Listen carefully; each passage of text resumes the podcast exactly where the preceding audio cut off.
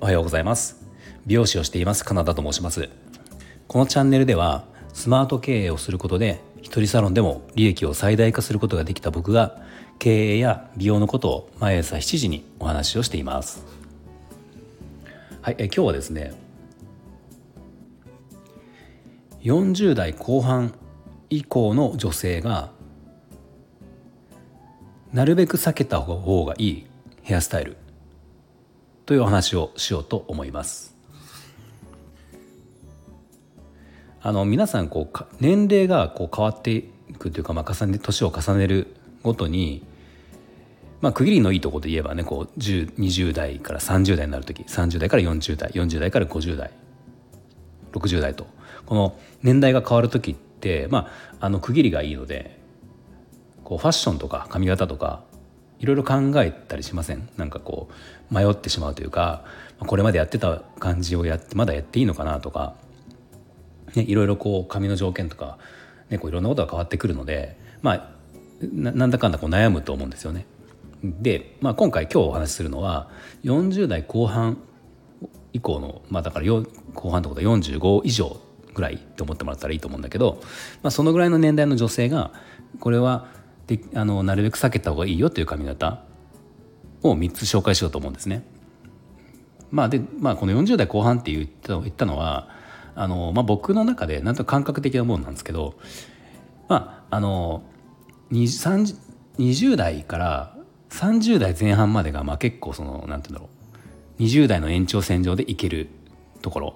30代前半ですね。30代まあ後半に行ったら、まあ、そういうことは少しか、えー、と変えなきゃいけないなと思ってるところで。でこれが4030代、えー、後半からまあそれそこに似合うものをして、えー、そこからじゃあ40代入ったすぐはまだいいんだけど40代、えー、後半ぐらい45入ったぐらいから、まあ、そろそろちょっとこうまた新しい自分のこうファッションとか似合うものを探さなきゃいけないなっていうところで、まあ、そのあの40代後半って今回言ったんですけど、まあ、この辺はもちろんその個人差はあると思うので、まあ、なんとなくっていうふうに話を聞いてほしいんですが、まあ、この世代の方が、えー、なるべく避けた方がいいよっていう髪型を今日3つ紹介しますね。はい、で、えーと、早速じゃあいくんですけど1つ目が、えー、ロングヘアの前頭ブリーチこれはあのなるべく避けた方がいいと思います。40代後半以上の方はなるべく避けた方がいい。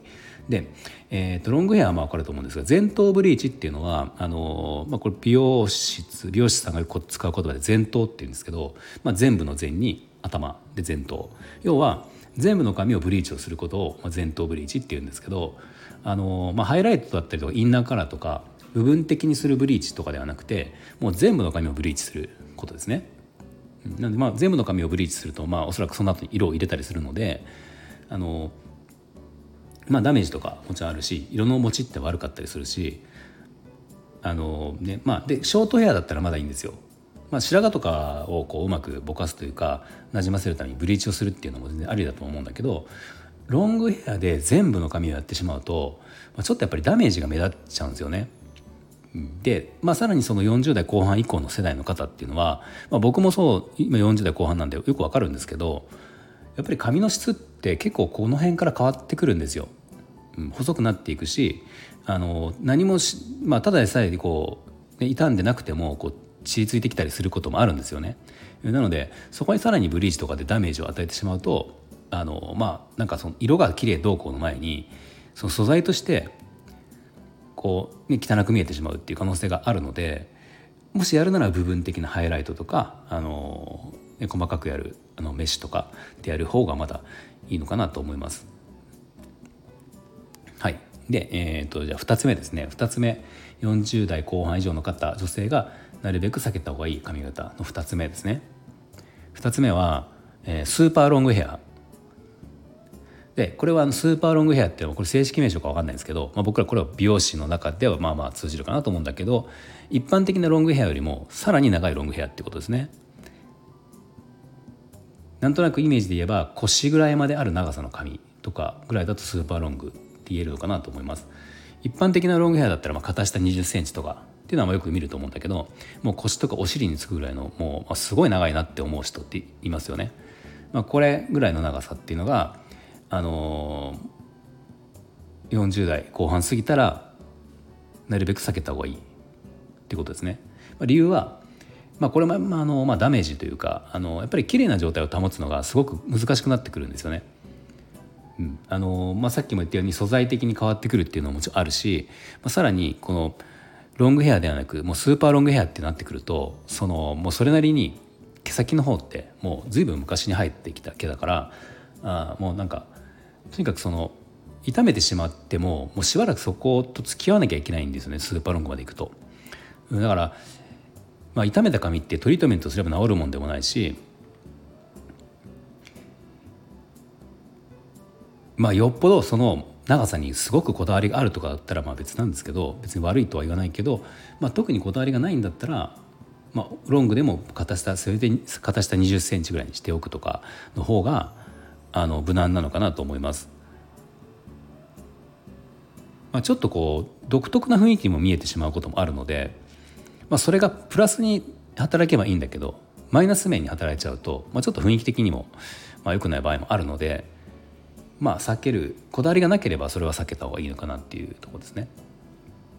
はい、では3つ目ですね3つ目の40代後半以上の女性が避けた方がいい髪型3つ目はあのこの3つ目に関しては、まあ、避けた方がいいっていうとこまでいかないんだけど、まあ、ちょっとグレーぐらいに思ってもらえるといいかなっていうところですね。うん、あの場合によってはちょっと危ないかなっていうところであの、まあ、何かっていうと外羽のボブ。うん。外羽スタイルですね。外羽のスタイルって今よくあの見ると思うんですね。ここ23年、ま、流行りであったのもあるんだけどインスタとかで結構見ますよね。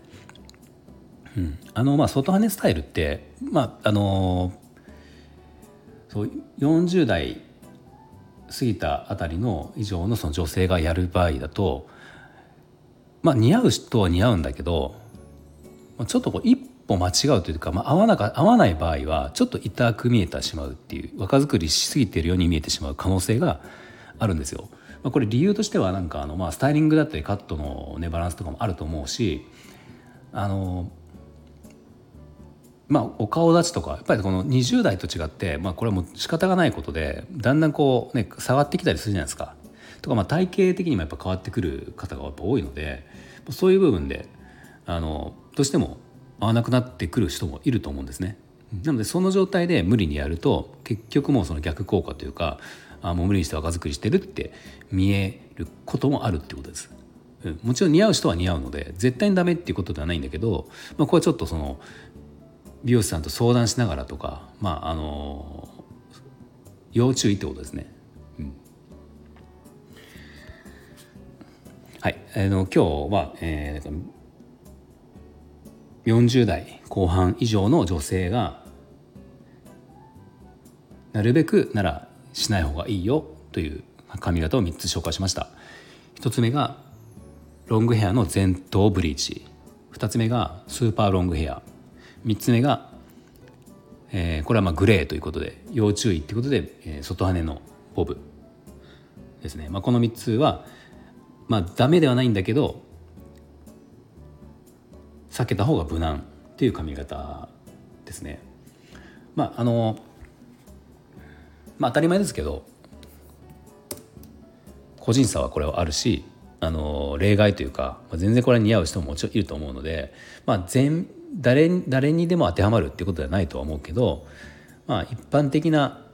話としてあの覚えておいてもらえればいいのかなと思います。あとはもちろんその担当してもらってる、まあ、信頼のできる美容師さんにあの相談するっていうのはもう第一条件で、まあ、大前提ですね、まあ、それは絶対に大事だと思うんで、まあ、そのそれは最優先してもらって、まあ、その以外のところでちょっとこれは頭の片隅に入れといてもらえれば、まあ、いいのかなと思います。はい、であと最後に一つお知らせをさせてください。